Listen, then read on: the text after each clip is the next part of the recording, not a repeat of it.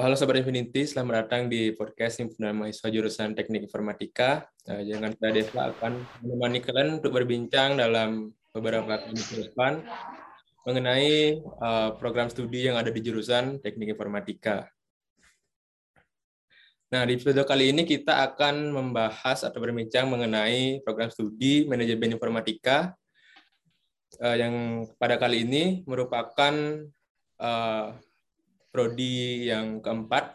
Jadi sebelumnya kita sudah bertemu dan berbincang mengenai program studi lainnya yaitu ada ilmu komputer, ada sistem informasi dan pendidikan teknik informatika. Jadi kali ini kita akan bertemu dan berbincang untuk membahas produk, program studi dari manajemen informatika. Nah, jadi kali ini uh, kita berbincang bersama koordinator prodi dari manajemen informatika yaitu Bapak Agus selaku koordinator prodi manajemen informatika. Uh, jadi uh, kita sapa dulu narasumber kita. Halo, Bapak, uh, kabarnya bagaimana hari ini? Baik, baik. Pagi juga semua adik-adik yang bisa mendengarkan ya. Jadi itu uh, adalah Pak Agus selaku koordinator D3 Manajemen Informatika. Jadi sebelum kita lanjut ke perbincangan topik kita kali ini mengenai program studi manajemen informatika, jadi sebelum itu uh, saya akan menyampaikan uh, biodata singkat dari Bapak Agus selaku koordinator prodi manajemen informatika. Memiliki nama lengkap Ikut Agus Seputra, beliau lahir di Sangket pada tahun 1990. Beliau mengenyam pendidikan D3 Manajemen Informatika di Universitas Pendidikan Ganesha kemudian melanjutkan D4 di Institut Teknologi Bandung pada Teknik Elektro dan mengambil konsentrasi Teknik Komputer dan Jaringan dan Media Digital.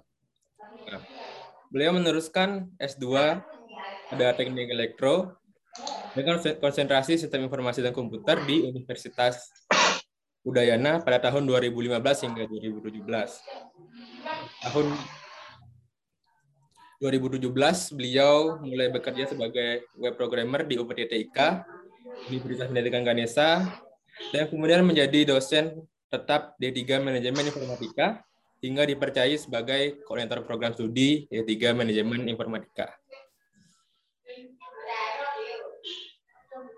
Jadi sebelum kita lanjut ke pembahasan tentang prodi manajemen informatika, jadi saya ingin uh, bertanya sedikit tentang uh, pengalaman Bapak selama menjadi programmer khususnya saat pada saat menjadi programmer di UPTIK.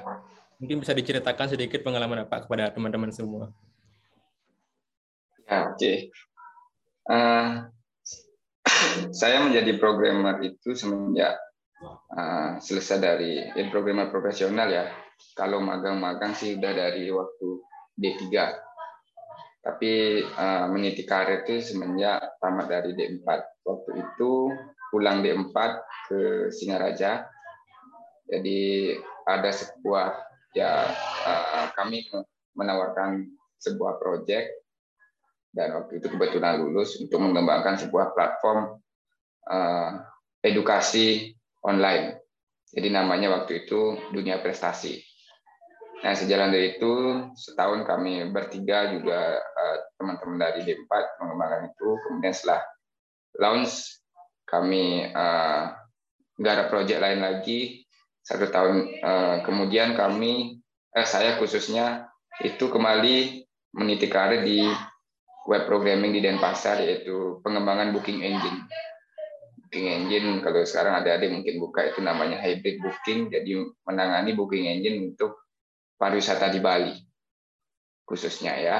Nah satu tahun di sana kemudian memperoleh tawaran waktu itu untuk uh, kembali ke Undiksa khususnya untuk pengembangan sistem informasi akademik dan pelayanan mahasiswa dan 2017 saya bergabung uh, di UPT TK Undiksa.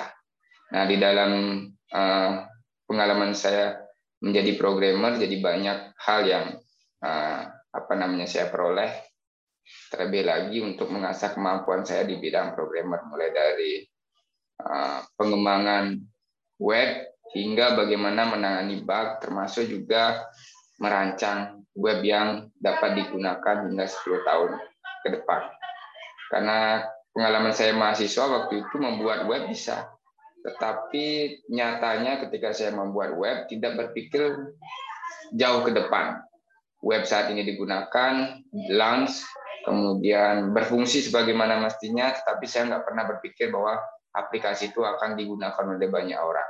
Nah, ketika saya terjun di dunia yang sebenarnya jadi programmer profesional, baru saya terpikirkan bahwa kita membuat web tidak harus hanya bisa jalan saja, tetapi juga harus stabil diakses banyak orang dan masih mengadop, mengakomodasi kepentingan dari pengguna selama 10 tahun yang akan datang. Termasuk yang saat ini dikembangkan di Undiksa, mulai dari sistem penerimaan, uh, siap, pendaftaran kembali, uh, itu juga saya terlibat di dalamnya. Ya, oke, mungkin itu aja, uh, De Deva. Oke, baik, terima kasih Bapak. Nah, jadi yang banyak itu pengalaman web programmer Nah, jadi benar apa yang dikatakan oleh Bapak. Jadi dalam pembuatan sistem itu harus ada jangka panjangnya gitu. Jadi nggak nggak asal sekedar jadi gitu. Jadi selesai gitu. Jadi perlu adanya pemeliharaan dan lain-lain itu seperti seperti itu Pak ya. Oke, jadi itu pengalaman dari Bapak. Jadi selanjutnya kita lanjut ke pembahasan tentang prodi ini lebih spesifik sekarang.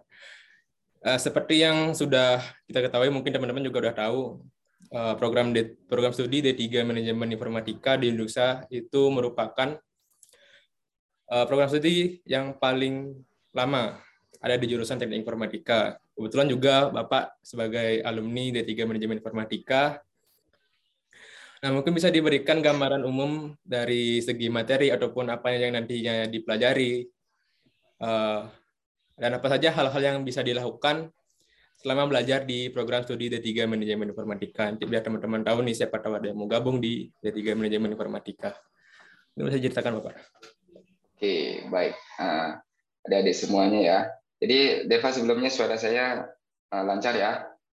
Lancar Pak. Oke. Jadi benar sekali tadi memang eh, manajemen informatika itu prodi tertua di teknik informatika. Jadi lahir lahirnya itu di tahun 99 99 itu udah ada manajemen informatika. Tapi kalau dilihat di FTK itu masih urutan yang kedua karena eh, PKK itu yang pertama itu hadir. Kemudian setelah PKK hadir baru eh, apa namanya menyusun untuk program studi D3 manajemen informatika. Nah apa saja sih yang dipelajari di sini? Kebetulan juga saya sebagai alumni. Jadi setiap hampir setiap lima tahun ya ya kalau di teknologi sih nggak menunggu lima tahun untuk perkembangan. Setiap tahun ada selalu perkembangan update teknologi. Bukan hanya teknologi, tetapi juga lingkungannya yang membuat uh, prodi itu harus juga adaptif terhadap perubahan tersebut. Contohnya misalnya, kalau saya dulu waktu kuliah, kalau belajar uh, pengembangan aplikasi ya, jadi waktu itu web itu ya masih dibilang uh, wah banget ya pengembangan web saat itu zaman saya tahun uh, eh, 2009 masuk ke sini. Sehingga kebanyakan waktu itu kami membuat aplikasi itu adalah aplikasi-aplikasi point of sale, misalnya yang untuk minimarket. Jadi masih berbasis desktop.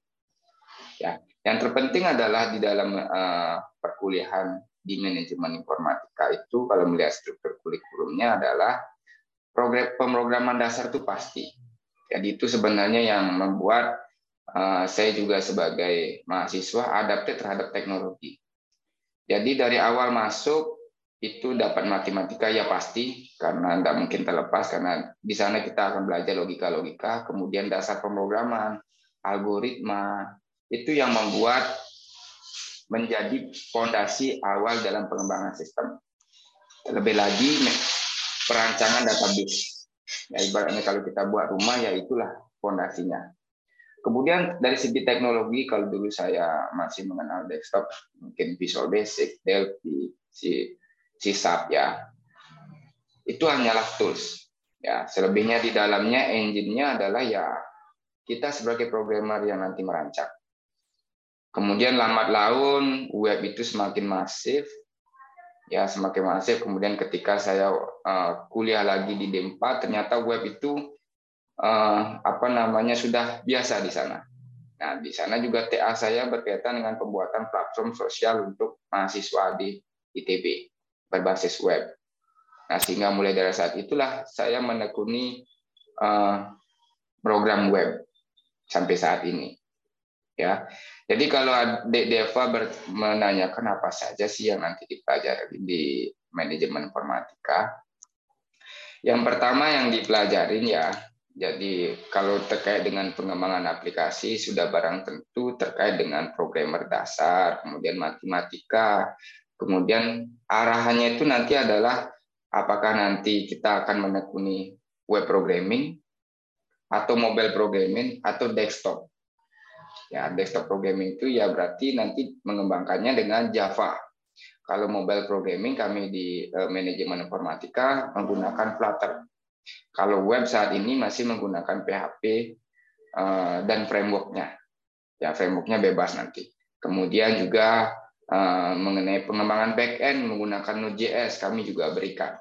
Kemudian penggunaan penggunaan front end JavaScript, Vue.js juga kami berikan untuk mendukung mahasiswa agar adaptif terhadap perkembangan teknologi web di luar sana. Karena bagaimanapun ketika saya menyusun kurikulum, kemudian menyusun materi, saya selalu menanyakan kepada teman-teman saya selaku programmer atau startup di perusahaan, apa sih yang mereka butuhkan dari segi kemampuan mahasiswa dalam bidang programming. Ternyata yang mereka butuhkan adalah yang pertama desain web itu pasti, kemudian web programming, kemudian saat ini sudah menyasar ke mobile programming. Kemudian kalau lebih advance lagi adalah mereka membedakan antara front end designer, kemudian back end designer.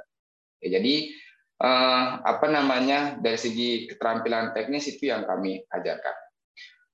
Dan kalaupun misalnya adik-adik tidak tertarik misalnya tentang pengembangan aplikasi, jangan khawatir adik-adik bisa fokus ke jaringan. Karena kami di D3 Manajemen Informatika juga memiliki kurikulum yang mendukung bagi mahasiswa untuk mengembangkan diri di pengembangan infrastruktur komputer jaringan, kemudian pemeliharaan sistem komputer, cloud sorting, hingga ke cloud computing. Ada beberapa mata kuliah yang nanti akan membahas itu mulai dari aspek komputer, kemudian perawatan komputer, jaringan, eh, cloud computing, hingga teknologi antar jaringan termasuk juga bagaimana nanti adik-adik memanajemen proyek jaringan yang ada di dalamnya. Ya, karena bagaimanapun ketika kita memfokus untuk mengembangkan infrastruktur jaringan itu berbeda dengan software. Kalau mau mengembangkan infrastruktur jaringan tentu ada beberapa komponen hardware yang harus kita miliki. Dan itu harus kita maintenance betul. Kita harus manajemen betul dalam baik nanti penyediaan eh, sumber dayanya terkait hardware tadi, kabel, LAN, kemudian tang, kemudian RJ45 itu yang sederhana-sederhana itu, itu itu perlu kita manajemen agar barang-barang tersebut tidak terbuang sia-sia. Sehingga di sini manajemen proyek ini lebih diarahkan ke bagaimana kita nanti memanajemen perangkat-perangkat tadi dalam uh, dunia usaha, ya. Dan kalaupun misalnya ada adik tidak tertarik dengan kedua hal ini, tidak tidak memiliki passion lah ya tentang pengembangan aplikasi, kemudian jaringan, adik-adik masih bisa gabung di kami. Karena di dalamnya ada mata kuliah yang yang mungkin kalau dulu di zaman saya eh, apa D3 itu ada animasi. Animasi dan multimedia. Tetapi dengan profil D3 manajemen saat ini, informatika saat ini lebih ke pengembangan aplikasi dan mencetak programmer. Jadi pengembangan multimedia itu dialahkan ke teknologi kreatif. Jadi jangan khawatir bagi adik-adik yang memiliki fashion multimedia masih tetap ada slot kok di sini. Slotnya bahkan tinggi ke pengembangan teknologi kreatif. Apa sih yang sebenarnya dimaksud teknologi kreatif? Jadi teknologi kreatif itu adalah memanfaatkan uh, teknologi multimedia saat ini untuk pengembangan aplikasi dalam mendukung keseharian kita, edukasi, kemudian dan hiburan. Bentuknya apa sih?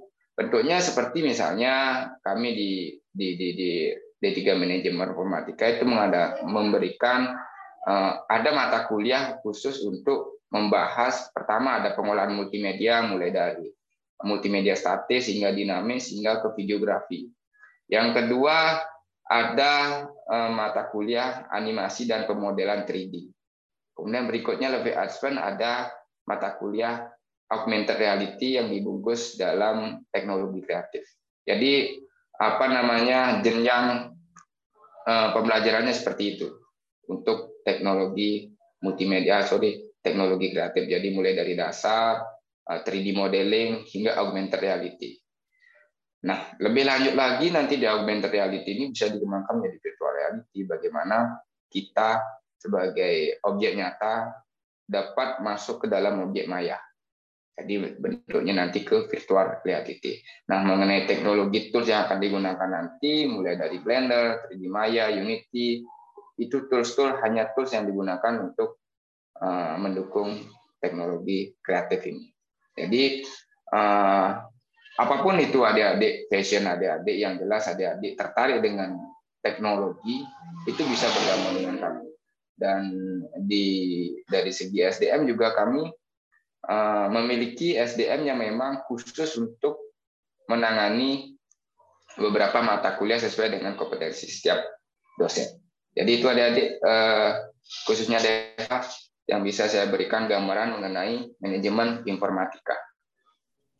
Oke, itu jadi yang sudah disampaikan oleh Pak Agus dan sangat menarik tentunya.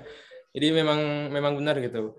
Uh, jadi teman-teman yang mau bergabung di manajemen informatika bisa belajar banyak misalnya. Mau jadi pengembang perangkat lunak dan bahkan tidak hanya itu ada jaringan ada multimedia. Karena memang uh, ilmu IT itu sangat luas gitu. Ya, tidak, fleksibel. tidak hanya programmer gitu. Ada banyak gitu ada multimedia dan lain-lain gitu. Nah jadi uh, nyambung uh, terkait dengan apa yang telah dipelajari di program studi di manajemen informatika nah, tentu saja itu mempengaruhi juga tentang profil lulusan dari manajemen informatika. Nah nanti mungkin ada yang bingung nih apa sih jadi apa sih nanti ketika nanti kita sudah lulus jadi nah, dari program dari programmer? Mohon maaf maksud saya dari prodi manajemen informatika. Nah, satunya salah satunya kan tadi uh, Pak Agus lulus dari manajemen informatika jadi programmer web gitu. Mungkin ada yang lain, uh, misalnya lulusannya apa, jadi apa gitu. Mungkin bisa disampaikan apa, biar teman-teman tahu semua. Oke, uh, ya. Jadi kami prodi manajemen itu selama dua ta 20 tahun lebih konsisten untuk mendidik dan menghasilkan sumber daya unggul, khususnya dalam pengembangan teknologi informasi. Yang berkaitan dengan hal tersebut, jadi kalau uh, melihat profil, memang saat ini uh, kami memiliki apa namanya uh, dua buah profil ya. Pertama adalah software developer. Jadi bagaimana nanti lulusan ini memiliki keahlian dalam membuat, menguji, mengevaluasi, menyiapkan hingga menyiapkan aturan bisnis hingga sumber daya manusia dalam menghasilkan sistem untuk membantu suatu uh, proses agar uh, proses itu menjadi lebih efektif dan efisien tentunya melalui bantuan teknologi informasi. Kemudian yang kedua profil kami adalah uh, teknisi jaringan. Jadi bagaimana lulusan tersebut merupakan tenaga profesional yang mampu menjalankan aplikasi komputer, eh, merancang eh, infrastruktur jaringan, hingga pemeliharaan sistem komputer dan jaringan. Ya. Nah, berkaitan dengan dua profil tadi, kami juga membekali jadi dari profil tersebut diturunkan lagi menjadi kompetensi. Ya, kompetensi yang dimiliki oleh lulusan. Nah, kompetensi yang dimiliki oleh lulusan mulai dari programmer tadi eh, berasal dari software developer ya. Jadi mulai dari merancang, uh, mendesain hingga ngoding dan termasuk tester di dalamnya. Ya. Kemudian ada administrator basis data mulai dari merancang uh, apa namanya data modeling, kemudian mengevaluasinya, kemudian termasuk manajemen akses hingga uh, apa namanya database manajemen sistemnya di dalamnya ya, bagaimana kita menerapkan fitur-fitur akses terhadap pengguna nanti. Itu dari masih tetap dari uh, software developer. Kemudian teknisi jaringan. Ya, teknisi jaringan ini mulai dari merancang, menentukan konfigurasi, instalasi, hingga perawatan jaringan komputer. Jadi dari profil jaringan komputer. Kemudian nanti juga bisa menjadi uh, admin untuk cloud, cloud computing karena di dalamnya juga kita belajar itu. Ya.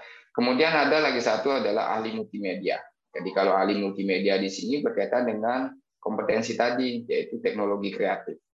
Ya, ini berasal dari programmer. Kenapa? Karena pengembangan teknologi kreatif dasarnya itu adalah multimedia, cuma nanti dibungkus menjadi sebuah aplikasi.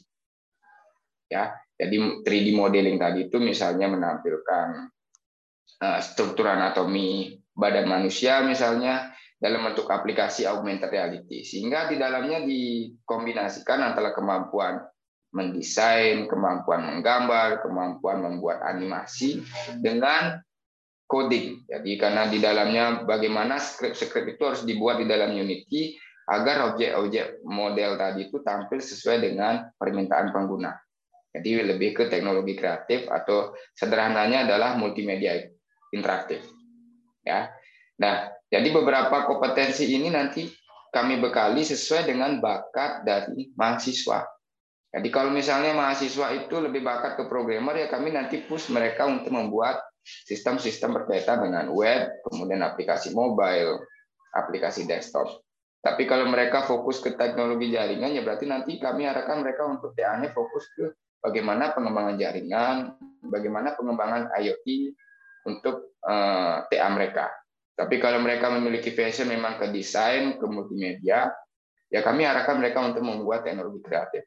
Karena bagaimanapun kami harus memperhatikan bakat dan minat mereka agar pengembangan potensi peserta didik itu mampu dengan optimal. Ya. Minat bahan bakat itu tetap menentukan oleh karena itu profil kami itu memang dibuat sedinamis ini. Ya. Oke, jadi itu Deva. Oke, jadi baik terima kasih Bapak sebelumnya. Uh, jadi itulah uh, profil lulusan yang sudah disampaikan. Uh, ada banyak ya yang bisa uh, kita misalnya jadi jadi apa nanti mau lulus gitu. Jadi teman-teman ya kompetensinya kalau profilnya tetap uh, berkaitan dengan dua hal tadi, tapi kompetensinya nanti kita berkali lebih. Ya benar. Jadi teman-teman nggak mau nggak ya apa namanya nggak bingung lagi gitu. Uh, mau jadi apa sih nanti kalau sudah selesai belajar di prodi manajemen informatika itu sudah jelas sangat jelas disampaikan oleh Pak Agus. Jadi teman-teman nggak usah bingung lagi gitu. Oke, jadi uh, selanjutnya kita uh, lanjut. Mungkin dari teman-teman atau adik-adik nanti yang masih duduk di bangku SMA, SMK gitu masih bingung. Apa sih yang perlu kita siapkan nih Pak sebelum kita gabung di prodi manajemen informatika gitu? Yang perlu dipersiapkan berkaitan dengan apa, Deva? Uh, mungkin ada di, di kadang di sosial media bilang programmer harus pintar matematika nih. Oh gitu, Pak apa sih iya, iya. yang perlu disiapkan nanti biar matang gitu mau gabung di prodi MI ya oke okay, oke okay. uh, jadi prodi manajemen informatika itu adalah prodi vokasi adik-adik ya pertama yang harus dipersiapkan ya kemampuan matematika itu memang uh, dasar ya. Dasar untuk kita terjun di teknologi khususnya untuk teknik. Itu semua semua prodi teknik itu dapat matematika. Jadi di SMA dapat matematika, kemudian di sini ke matematika terapan. Jadi kalau di SMA belajar misalnya eh, apa namanya integral, eh, yang ya saya susah-susah itu, tapi di, di, di, di kami di informatika lebih keterapannya. Jadi matematika itu disaring lagi, misalnya ke matematika distri, aljabar linear, yang memang hanya dibutuhkan untuk pengembangan software. Karena bagaimanapun matematika itu akan melatih kita untuk berpikir Eh, logika. Nah, setelah itu baru nanti akan diarahkan mulai dari algoritma pemrograman, pengembangan sistem dan selanjutnya. Jadi ya kalau kalau tadi Deva menanyakan apa sih yang perlu saya persiapkan? Yang perlu dipersiapkan sih yang pertama memang kemauan dan ya minat. Kalau memang adik-adik memang memiliki ketertarikan terhadap teknologi informasi, itu akan sangat mudah sekali. Terlebih lagi sekarang banyak hal itu memang harus dibantu oleh sebuah aplikasi atau pengembangan teknologi lah di dalamnya. Nah, barang siapa sekarang organisasi, perusahaan yang memang kurang adaptif terhadap teknologi, tentu mereka akan kalah dalam persaingan. Oleh karena itu, permintaan dari tenaga-tenaga teknologi, mulai dari programmer hingga pengembangan teknologi kreatif, ini selalu meningkat dari setiap tahun. Dan itu ada gap. Jadi, eh, apa yang kita sediakan, lulusan yang kita sediakan, itu belum mencukupi permintaan pasar sebenarnya. Ya, kalau misalnya adik-adik melihat sekarang pertemuan startup itu banyak sekali. Terlebih lagi di zaman pandemi saat ini ya eh, profesi-profesi yang berkaitan dengan teknologi informasi itu yang masih bertahan. Karena apa? Mereka bisa bekerja secara eh, apa namanya remote, online. Misalnya perusahaannya ada di di Surabaya dulunya ketika offline bekerja di Surabaya, tapi ketika pandemi saat ini bisa remote dari sini Kemudian banyak juga alumni kami itu perusahaannya ada di luar negeri. Ya, di luar negeri ada di Malaysia, Singapura, mereka kerja dari sini. Tapi banyak juga yang memang alumni-alumni kami itu bekerja di perusahaan-perusahaan internasional.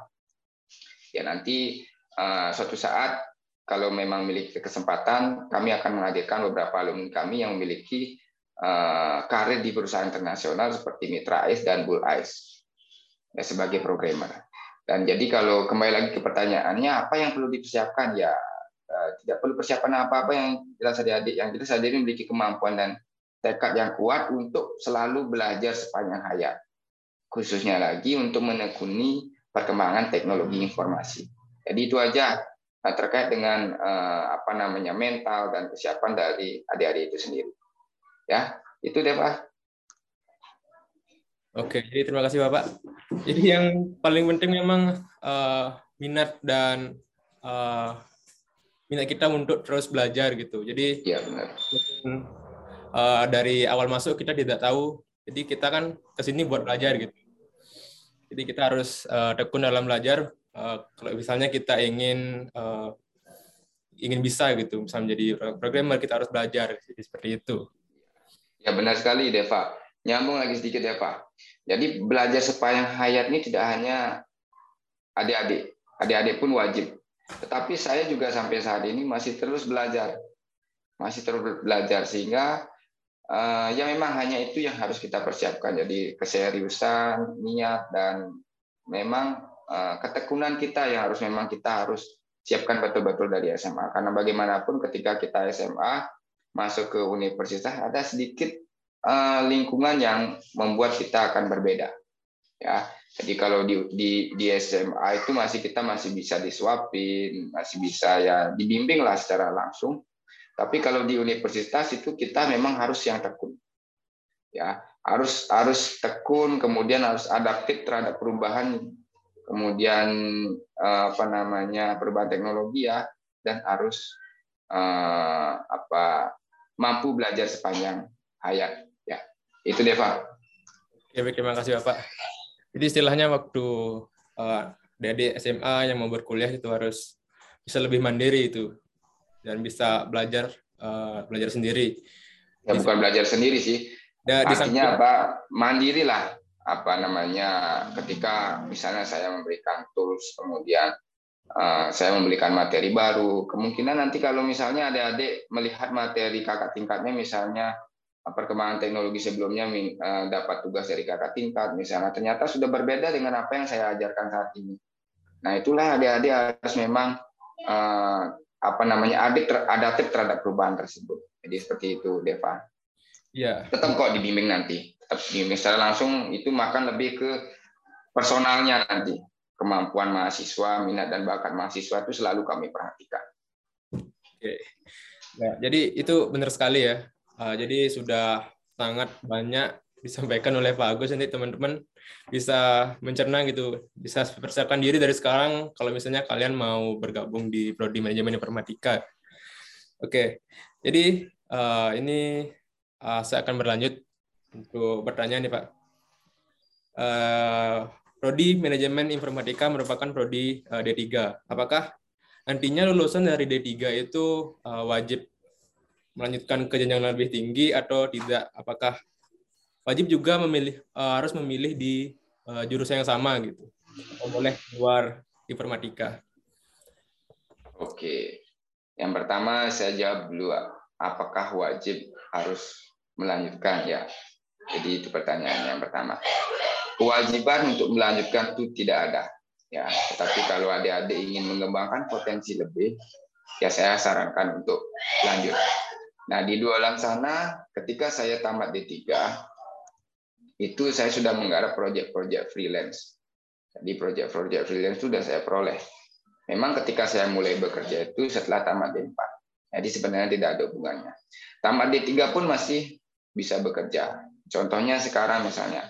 Sekarang saja nih yang lagi magang, ah, kakak ah, sorry mahasiswa-mahasiswa kami yang lagi magang itu sebenarnya mereka sudah dapat kontrak.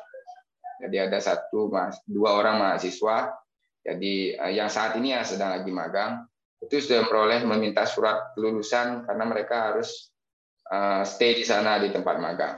Kemudian setahun lalu ada juga mahasiswa magang yang nyangkut, mereka sudah langsung kerja di sana. Jadi apa? D3 ini karena fokus kami ke keterampilan teknis, jadi yang memang sangat diperlukan cepat di dalam industri saat ini, sehingga peluang untuk adik-adik cepat berkarir itu lebih besar. Ya, Uh, di vokasi ini. Tapi tidak menutup kemungkinan kami saat ini sedang uh, istilahnya ngupgrade diri ya dari D3 ke sarjana terapan agar kompetensi adik-adik itu lebih mantap ketika nanti diperlukan di lapangan. Ya, itu pertanyaan yang pertama. Tetap bisa apa tetap bisa bekerja tanpa melanjutkan uh, ke jenjang lebih tinggi. Tapi kalau ingin mengembangkan potensi, ya saya harapkan untuk ke jenjang lebih tinggi. Apakah harus linear atau tidak linear itu maksudnya kalau sekarang informatika itu eh, berarti nanti harus ke prodi yang sejenis. Kalau menurut pandangan saya ya sebaiknya ya sebaiknya kenapa? Karena kita di D3 ini eh, keterampilan-keterampilan kita sudah diasah sedemikian rupa, sudah sudah di push dengan baik, kemudian sudah diasah.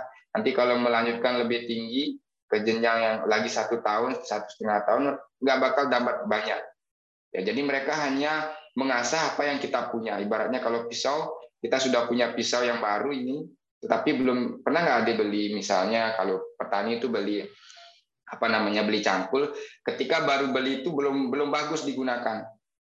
Nah, ada beberapa petani yang mereka meminjamkan cangkulnya supaya dibawa dulu oleh seseorang, kemudian dipakai untuk bekerja, kemudian setelah itu baru diambil kembali untuk apa? Agar cangkul tersebut memang sudah Ah, sering digunakan sehingga lebih tajam. Jadi itulah di D3. Kalau adik-adik ini mengembangkan kompetensi lebih tinggi ya lanjut sehingga nanti ketika lanjut di D4 tidak banyak yang mereka ajarkan. Mereka hanya mengasah, mempush lebih lebih banyak ah, pengalaman ke kita. Saya mengalami itu. Jadi nggak banyak saya belajar. Ketika linear ya, ketika sesuai dengan prodi saat ini. Tidak banyak. Jadi mereka hanya memberikan uh, pekerjaan lebih, kemudian membimbing secara lebih instan, kemudian nanti menyelesaikan. Tetapi berbeda ceritanya kalau misalnya adik-adik mulai di sana sekarang ke D3 Informatika tiba-tiba ke S1 Administrasi Publik misalnya atau ke S1 Ekonomi. Tentu yang pertama yang menjadi kendala adalah beban SKS yang nanti harus diambil di sana lebih banyak. Ya, karena harus ada penyetaraan dari teknologi ke ke humaniora. Itu kan ada beberapa yang tidak diakui mata kuliahnya. Sehingga maunya nanti satu setengah bisa jadi nanti bahkan sampai dua empat semester bisa di sana ketika tidak tidak linear ya tidak sesuai dengan prodi saat ini. Kemudian pilihan yang kedua S1 apa? S1 terapan atau D4 kalau misalnya mau vokasi benar-benar linear benar-benar linear ya seperti saya misalnya tamat dari D3 itu lanjut ke D4 jadi selain lebih mudah Eh, juga memang sesuai dengan eh, apa namanya lingkungan kita saat D3. Jadi S3 itu diajarin kemampuan-kemampuan keterampilan teknis dan nanti saat di D4 lebih banyak juga kemampuan dan keterampilan teknis yang diajarkan. Karena di D3 itu mata kuliah praktikum itu 70% ketimbang mata kuliah akademik. Mata kuliah akademik seperti matematika, eh, algoritma programan itu mata kuliah akademik. Nah, di D4 nanti juga seperti itu. Bahkan lebih ke 80% Jadi mereka hanya mengasah kemampuan yang kita sudah peroleh di sini. Jadi itu adik-adik. Jadi simpulan saya untuk hal ini adalah adik-adik bisa melanjutkan terlebih baik atau bekerja juga itu memiliki peluang yang sangat tinggi. Ya, siap. Eh, demikian Deva. Ya, baik, terima kasih Bapak. Jadi itu sudah jelas ya tadi disampaikan oleh Bapak. Itu jadi adik tidak perlu ragu, ragu lagi uh, untuk pertanyaan tersebut gitu. Oke, jadi kita sekarang lanjut uh, selain kegiatan akademik di kampus itu, apakah nanti waktu bergabung di prodi manajemen informatika, apakah nanti bisa mahasiswanya untuk memiliki kegiatan di luar kegiatan akademik, Pak, misalnya komunitas dan lain-lain gitu. Apakah bisa nantinya? Oke, ya bisa sekali. Jadi uh, keterampilan teknis kan diperoleh dari bangku perkuliahan, kuliah ke kelas, kemudian diajarin dosen, itu keterampilan teknis. Kemudian pengembangan diri di luar sana terkait untuk mendukung keterampilan teknis itu bisa melalui short course online, kemudian digital yang saat ini banyak, kemudian online di luar sana itu juga banyak terkait pengembangan diri untuk mendukung kegiatan akademik tadi. Kemudian untuk pengembangan diri berikutnya, jadi masih ke keterampilan teknis ya, kami juga membekali mahasiswa sertifikasi kompetensi karena bagaimanapun ketika kita terjun ke luar sana, ada beberapa hal yang harus kita uh, apa namanya uh, harus kita miliki ya. Pertama, kemampuan akademik dan keterampilan. Kalau kuliah itu me, me, apa namanya lebih menekankan kita pernah belajar apa. Ya, pernah belajar apa dilihat dari uh, transkrip nilainya. Oh, kalau ini pernah belajar ini nilainya bagus memiliki peluang bahwa mereka dapat mengerjakan ini. Tapi nanti dengan sertifikasi kompetensi, misalnya programmer, berarti udah udah tersertifikasi mahasiswa ini memiliki programmer eh, dapat menjadi programmer. Itu nanti juga kita bekali. Jadi sertifikasi kompetensi itu ada yang nasional, ada yang dari internasional. Mengapa ini penting? Jadi selain ijazah yang kami berikan, juga sertifikasi ini agar mereka kemampuan mereka secara formal valid diakui di industri. Walaupun yang tidak memiliki sertifikasi belum tentu tidak tidak tidak memiliki kemampuan tersebut. Mereka juga memiliki kemampuan tersebut, tapi yang memiliki sertifikasi kompetensi lebih terlihat ada buktinya seperti itu. Ya, misalnya eh, kami memberikan sertifikasi kompetensi programmer, kemudian sertifikasi kompetensi Eh, data fundamental itu dari Azure, kemudian sertifikasi kompetensi. Eh, lagi satu adalah terkait dengan Python dari Azure juga, itu juga nanti akan sangat berguna di industri nanti.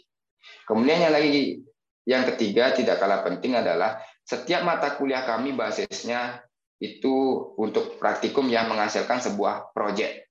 Jadi proyek-proyek itu adik-adik bisa buatkan Eh, sejenis portal untuk untuk apa? Untuk mengimplementarisasi apa-apa aja sih yang sudah saya pernah buat selama kuliah. Sehingga nanti itu ketika nanti eh, mencari pekerjaan itu nanti bisa dilampirkan juga. Itu yang saya lakukan dulu. Ya, itu terkait dengan keterampilan akademik dan kemampuan akademisnya. Kemudian dari sisi soft skill atau pengembangan diri, kami di di, di Prodi memiliki beberapa komunitas, ada komunitas uh, apa namanya augmented reality, ada komunitas programming juga ya yang di tingkat jurusan, kemudian ada uh, komunitas cyber security juga tingkat jurusan, itu adik-adik bisa ikutin.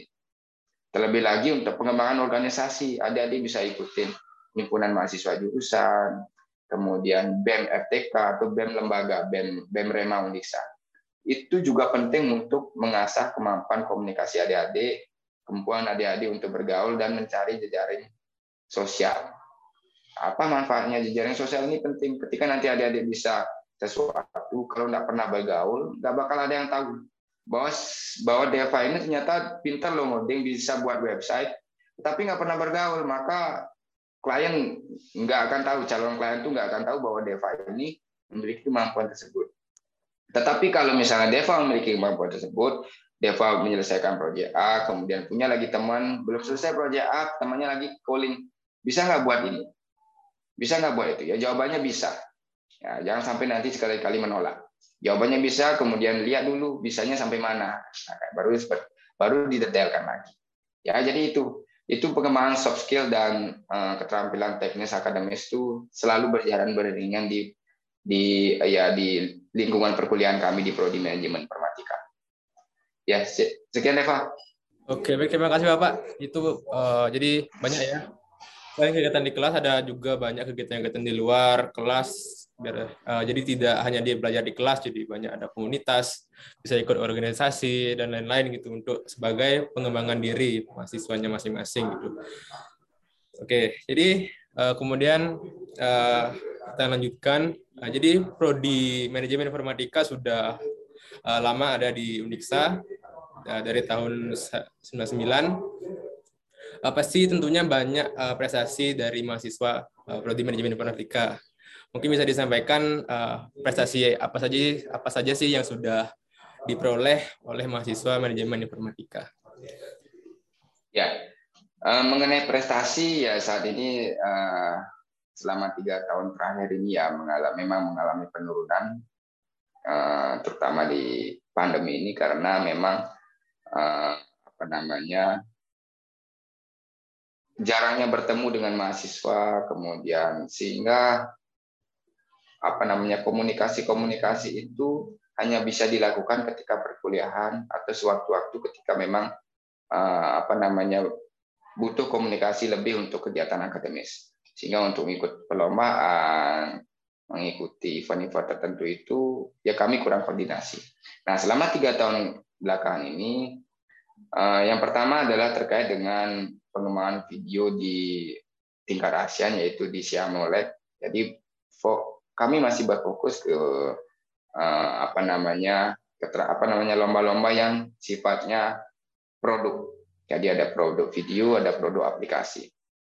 Dan tiga tahun belakangan ini kami baru bisa menghasilkan di teknologi kreatif ini dari pengembangan video promosi di tingkat ASEAN di Siamolek, kemudian juara nasional juga untuk video promosi uh, koperasi itu yang diselenggarakan oleh UNJ, kemudian juara harapan eh, eh juara juara tiga juga masih berkaitan dengan video eh, kreatif yang diselenggarakan oleh Udayana. Kemudian kami juga kemarin di di LIDM eh, di lomba nasional terkait dengan pengembangan produk digital ya kami juga ikut mengembangkan beberapa produk-produk mahasiswa, tetapi memang belum memiliki kesempatan untuk sampai ke juara. Jadi itu adik-adik eh, khususnya Deva. Oke, terima kasih Bapak. Eh, walaupun seperti yang Bapak sampaikan uh, sudah terjadinya penurunan gitu, tapi akan selalu dikembangkan gitu. Tapi walaupun ada penurunan, tapi tetap dikembangkan agar ke depannya kita bisa meraih lebih banyak prestasi itu walaupun uh, baik itu dalam negeri luar negeri itu bisa diraih oleh mahasiswa dari prodi manajemen informatika. Ya eh, nambahkan lagi sedikit ya Pak. Jadi setiap mata kuliah praktikum itu kan ada proyeknya ya. Jadi setiap proyek itu yang yang bagus kami arahkan untuk ke lomba memang. Jadi ada proyek dari setiap setiap mata kuliah misalnya multimedia berarti kita arahkan ke multimedia. Ada pengembangan web kalau bagus kami arahkan untuk lomba web design Kemudian aplikasi mobile juga. Jadi seperti itu, uh, Deva. Oke, baik terima kasih Bapak atas tambahannya. Oke, terkait dengan pengembangan mahasiswa dan proses perkuliahan, tentu saja tidak lepas dari fasilitas nih Pak. Tapi sekarang kan uh, masih daring gitu, perkuliahannya uh, lebih banyak daring gitu. Mungkin uh, pasti ada mahasiswa yang nggak tahu nih apa saja sih fasilitas fasilitas yang ada di kampus gitu. Jadi biar bisa mungkin yang fasilitas yang bisa digunakan oleh mahasiswa gitu apa saja sih gitu. Mungkin bisa disampaikan apa? Ya. Saya mulai dari tingkat lembaga dulu fasilitasnya ya. Jadi di tingkat lembaga tentu fasilitas layanan akademik berbasis digital yang kita uh, sebut sekarang. Iganesa ya mulai dari penyusunan, kemudian e-learning hingga nanti wisuda itu berbasis digital semua. Jadi itu fasilitas layanan digitalnya. Kemudian juga helpdesk berbasis masih berbasis digital juga mereka menangani keluhan mahasiswa dan calon mahasiswa juga sangat intens. Kemudian yang kedua perpustakaan, perpustakaan juga terakreditasi A secara nasional. Jadi eh, tidak perlu lagi lagi di dalam perpustakaan itu sudah ada beberapa fasilitas yang memang standar nasional. Buku-bukunya juga terbaru. termasuk ruang bacanya yang ya sejuk karena di dalamnya ada uh, di, di, diberi apa namanya dilengkapi AC ya. Kemudian yang kedua uh, masih di tingkat lembaga adalah ada namanya klinik kesehatan, kemudian fasilitas olahraga itu bisa adik-adik gunakan uh, atas izin tentunya ya. Karena fasilitas olahraga itu sebenarnya yang uh, saat ini bisa digunakan secara umum komunitas ya bukan umum. Jadi kalau ada adik ingin menggunakan ya secara pribadi tidak boleh, tetapi komunitas misalnya BMFTK jurusan itu bisa menggunakan. HMJ sorry. Kemudian eh, masuk lagi ke tingkat fakultas eh, ruang kuliah. Jadi ruang kuliah saat ini eh, masih dalam perbaikan untuk ruang kuliah untuk membangun ruang kuliah ruang kuliah baru itu sedang perbaikan. Tetapi untuk laboratorium kami lengkap. Jadi mulai di laboratorium dasar untuk pemrograman dasar itu ada di tingkat prodi. Kemudian laboratorium lanjut untuk pengembangan perangkat lunak mulai dari web web developer, eh, multimedia kreatif, teknologi multimedia kreatif, augmented reality hingga mobile application. Itu ada labnya. Kemudian berikutnya ada lab teknologi kreatif lagi satu. Jadi lab teknologi kreatif ini lab khusus untuk pertama pengembangan produk kreatif karena bagaimanapun lab teknologi kreatif ini membutuhkan spesifikasi komputer yang cukup tinggi mulai dari rendering produk animasi hingga pengembangan aplikasi eh, aplikasinya ya aplikasi augmented reality-nya dan pendukungnya. Jadi kami punya satu lab teknologi kreatif mulai dari komputer eh, multimedia spek tinggi, kemudian studio mini untuk pengambilan video, kemudian uh, tagging gambar hingga pembuatan konten itu ada di lab tersebut. Kemudian didukung juga dengan alat-alat uh, yang diperlukan, misalnya seperti VR book-nya, kemudian termasuk juga sensornya. Jadi itu adik-adik terkait fasilitas laboratorium komputernya dan teknologi kreatifnya itu kami lengkap. Kemudian yang kedua adalah bagaimana sih lingkungannya. Ya lingkungan belajarnya pertama belajar di dalam kelas bisa, yang kedua belajar di taman pun bisa karena taman yang ada di FTK itu sekarang sudah semua di eh, apa namanya disertai dengan meja dan atap serta pepohonan yang rindang sehingga memang memang sangat eh, apa namanya memadai sekali untuk adik-adik ketika belajar di di halaman terbuka bersama rekan-rekannya. Ya, jadi itu. Ada Eva. Oke, terima kasih Bapak. Jadi itu sudah disampaikan lengkap dan banyak ya fasilitas yang bisa uh, mahasiswa gunakan dalam menunjang proses perkuliahan gitu. Hanya ruang kelas itu, jadi ada banyak ada laboratorium, ada perpustakaan dan lain-lain gitu bisa dimanfaatkan oleh mahasiswa. Oke, jadi itu tentang fasilitas gitu. Jadi, nah sekarang yang terakhir ya Pak, karena tadi sudah dari tadi saya sudah banyak banget nanya-nanya ke Bapak dan Bapak juga sudah banyak menyampaikan apa yang sekiranya perlu diketahui oleh mahasiswa ataupun calon-calon mahasiswa yang ingin bergabung di prodi manajemen informatika. Ah, mungkin yang terakhir ah, bisa disampaikan atau diberikan saran ataupun kalimat-kalimat penyemangat nih buat mahasiswa ataupun calon-calon mahasiswa yang nantinya ingin bergabung di prodi manajemen informatika biar lebih semangat, Pak. Oke, ya. Uh, jadi yang pertama, adik-adik yang perlu harus adik-adik ketahui. Jadi ini simpulan berarti Deva ya. Oke, biar bisa Pak. Oke, ya. Jadi adik-adik uh, semuanya yang dari SMA ataupun SMK, semua jurusan ya. Ya kalau adik-adik memiliki minat dan di pengembangan teknologi digital, jadi bagaimanapun saat ini eh, kita harus sadar bahwa semua aktivitas dalam kehidupan sehari-hari kita telah dididakkan dalam bentuk aplikasi.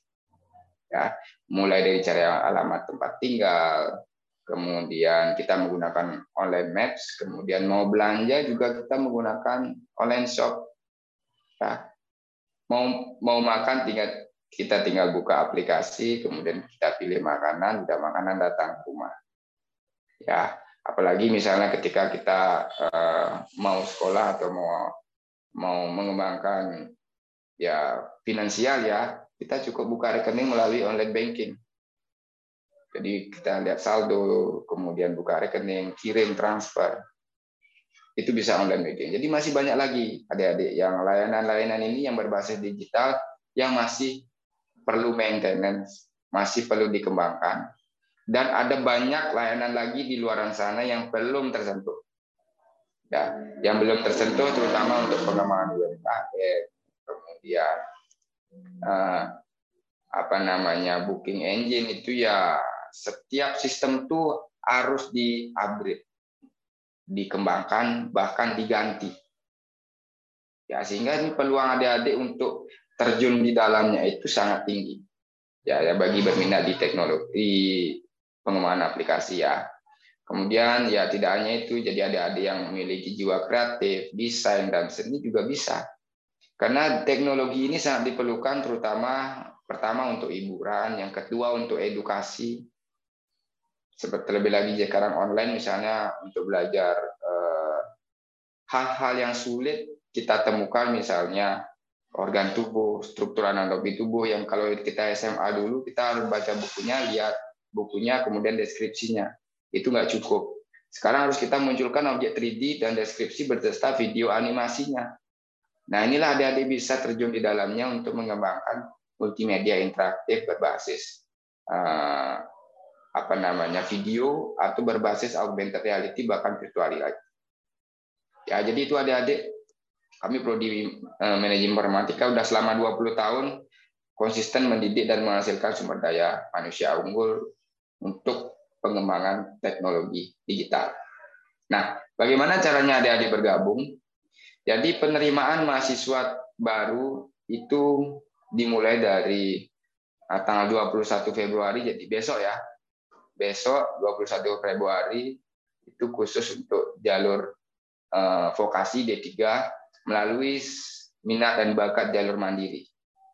Jadi gratis pendaftarannya mulai tanggal 21 Februari 14 hingga 14 April. Apa yang perlu disiapkan? Yang perlu disiapkan pertama adalah nilai raport. Prestasi itu penting kalau punya. Ya kalau nggak punya nggak apa-apa. Yang penting nilai raport, prestasi, kemudian eh, apa namanya untuk mendaftar itu saja. Kemudian berikutnya kalau misalnya ada diikut senam PTN silakan. Tetapi kalau misalnya eh, setelah NS6 PTN kami juga buka gelombang baru lagi yaitu jalur penerimaan minat dan bakat melalui komputer based test. Jadi CAT. Itu tanggal 4 Mei hingga 22 Juni 2022 pendaftarannya. Jadi ada dua gelombang yang ada bisa ikutin untuk masuk ke sini. Ya. Dan eh, jangan khawatir terkait misalnya beasiswa jadi di prodi di Undiksa khusus secara umum itu memberikan beasiswa-beasiswa yang memang banyak dibutuhkan oleh calon mahasiswa baru. Contoh misalnya kalau ada adik dari SMA sudah punya kartu Indonesia Pintar, itu bawa ke minat bakat, bawa ke UTBK itu bisa. Jadi eh, beasiswa itu bisa dilanjutkan di jenjang universitas. Tapi bagaimana dengan yang tidak punya? Yang tidak punya itu bisa juga mengajukan. Ada dua beasiswa, ada beasiswa berdasarkan kemampuan ekonomi, kemudian ada juga beasiswa berdasarkan prestasi ketika nanti adik-adik sudah belajar di universitas. Ya, jadi tunggu apa lagi? Adik-adik gabung bersama kami Prodi D3 Manajemen Informatika, Fakultas Teknik dan Kejuaraan Universitas Ganesha. Jadi kuliahnya kuliahnya asik di zaman asik. Ya dan cepat kerjanya. Oke. Dan kami juga saat ini uh, sudah terakreditasi B sehingga uh, apa namanya untuk pengembangan prodi dan kemampuan SDM juga uh, lebih gampang. Ya, oke itu adik-adik uh, Deva yang bisa saya sampaikan. Oke, baik terima kasih Bapak atas penyampaiannya juga itu sudah disampaikan juga beberapa jalur masuk di Undiksa di khususnya di produk program studi manajemen informatika ada juga beasiswa gitu ada banyak beasiswa yang nanti eh, teman-teman uh, bisa pilih gitu ketika bergabung di prodi manajemen informatika. Oke, terima kasih Bapak uh, atas penyampaiannya.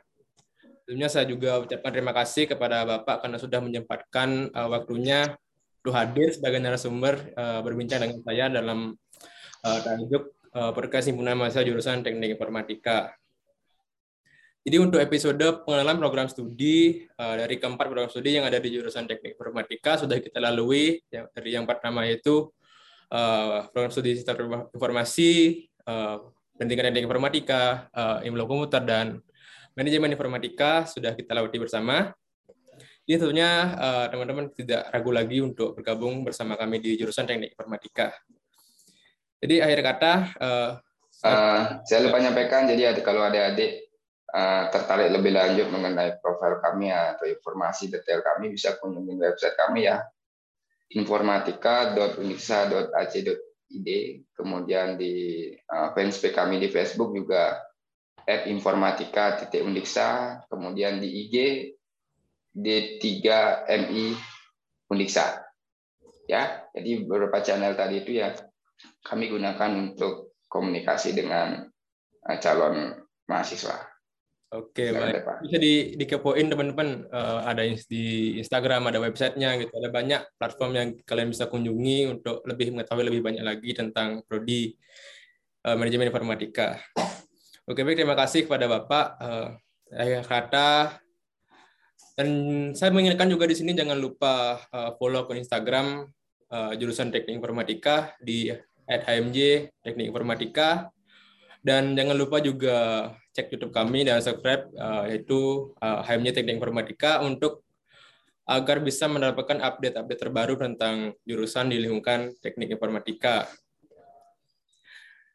Uh, kira kata saya ucapkan mohon maaf apabila dari saya sendiri ada salah-salah kata yang disampaikan.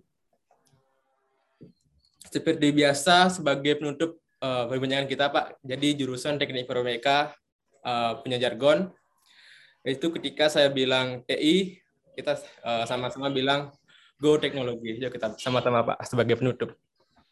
Satu, dua, tiga. TI, Go Teknologi. Go teknologi.